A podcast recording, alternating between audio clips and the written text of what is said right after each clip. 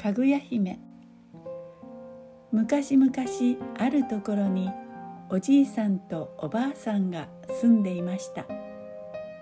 おじいさんは山から竹を取ってきてはかごやざるを作って暮らしていましたのでみんなに竹取じいさんと呼ばれていました。ある日のこといつものようにおじいさんが山へ出かけると薄暗い竹やぶのどこからかまばゆい光が差し込んできました。はてなんじゃろう。不思議に思ったおじいさんは光の方へ近づいていきました。すると何ということでしょう。たくさん生えている竹の中の一本がキラキラと金色に輝いているではありませんか。はてさて不思議なこともあるものじゃ。おじいさんは早速その竹を切ってみることにしました。えいおじいさんが力いっぱい斧を振り下ろした途端いきなり目もくらむような光が差してきたのです。いやいやいやいやこれはどうしたことじゃ。おじいさんは思わず目をつむってしまいました。しばらくしてそっと目を開けてみるとその金色に輝く竹の中には小さな女の子がちょこんと座っておりました。それはそれは可愛らしく美しい女の子でした。おじいさんはその子を優しく抱き上げて家に連れて帰りました。きっと子供のないわしらに神様がお授けくださったのじゃ。おじいさんとおばあさんはその子にかぐや姫という名前をつけて可愛がって育てました。そしてそれからというもの不思議なことにおじいさんは山へ行くたびに金色の竹を見つけたのです。切ってみると中からは黄金がザクザク。やがて竹取のおじいさんは大層なお金持ちになりました。一方かぐや姫は何不自由なくすくすくと育っていきました。そして三月も経たないうちにそれはそれは美しい娘になったのです。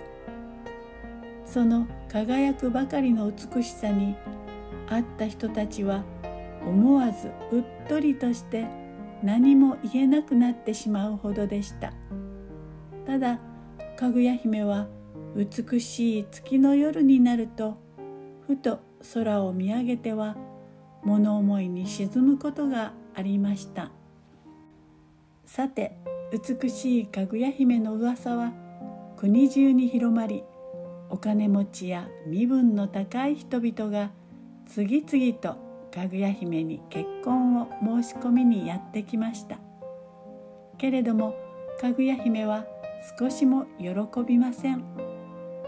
困ったおじいさんはみんなに無理な注文を出すことにしました。あるものには竜の目玉の首飾り。あるものには金の枝。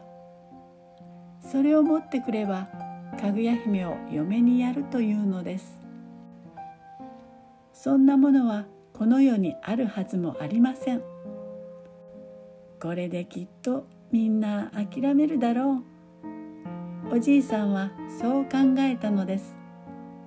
ところがどうでしょう。しばらくすると男たちはそろって注文の品を持ってやってきたのです。おじいさんは困ってしまいました。これでは断るわけにはいきません。どれもこれもこの世のものとは思えぬ立派な宝物ばかり。けれどもかぐや姫の光り輝く本物の美しさの前では嘘を突き通すことはできませんでした。宝物はみんな偽物だったのです。男たちはがっくりとうなだれて帰っていきました。やがて時は移り月の光がその輝きを増して十五夜が近づくにつれかぐや姫はだんだん元気をなくしていきました。毎晩お月様を見上げては深いため息をつき何かを考え込んでいます。おじいさんとおばあさんはそんなかぐや姫を見て大層心を痛めておりましたがある日思い切ってその訳を尋ねました。かぐや姫や月を見てどうしてそんなに悲しむのじゃ？実は私は月の都のものなのです。月の都のものは大人になると月に戻らねばなりません。ああ私はいつまでもお二人のおそばで暮らしていたいのに。それを聞いておじいさんはびっくりしてしまいました。なんと月の都のものじゃと？で月の都にはいつ？はい。8月の十五夜の晩に。何？十五夜だと？明日ではないか。そそんな無茶な。そなたはわしの娘。誰にも渡すものか。おじいさんは叫びました。そしていよいよ十五夜の晩。おじいさんはあらん限りの手を尽くし姫を迎えに来る月の使者を追い返すため大勢の侍たちを守りにつけました。やがて東の空から高々と照り輝く十五夜の月が昇ってきました。おじいさんは奥の部屋にかぐや姫をかくまいました。屋根の上には弓を構えた侍たちがずらりと並んでいます。これで月の使者も姫を連れ去ることはできまい。おじいさんはそう考えました。そのうち月からは不思議な光が広がってきました。やがて月の中から小さな天女たちの姿が現れました。天女たちは羽の生えた馬が引くきれいな馬車に乗っています。そして天女たちはしずしずと降りてまいりました。侍たちは一斉に矢を放ちました。けれども不思議な光の中にみんな吸い込まれるように消えていきます。それどころか侍たちは目がくらんでみんなバタバタと倒れてしまいました。とうとう月の使者がかぐや姫の部屋へやってきました。おじいさんもおばあさんももはやどうすることもできません。それではこれでかぐや姫は悲しそうな目をして言いました。おじいさんおばあさん長らくお世話になりました。お礼にこれを差し上げます。どうか受け取ってください。かぐや姫がそう言って差し出したのは命の袋でした。その中には長生きのできる薬が入っていました。けれども2人ともそんなものは少しも嬉しくありません。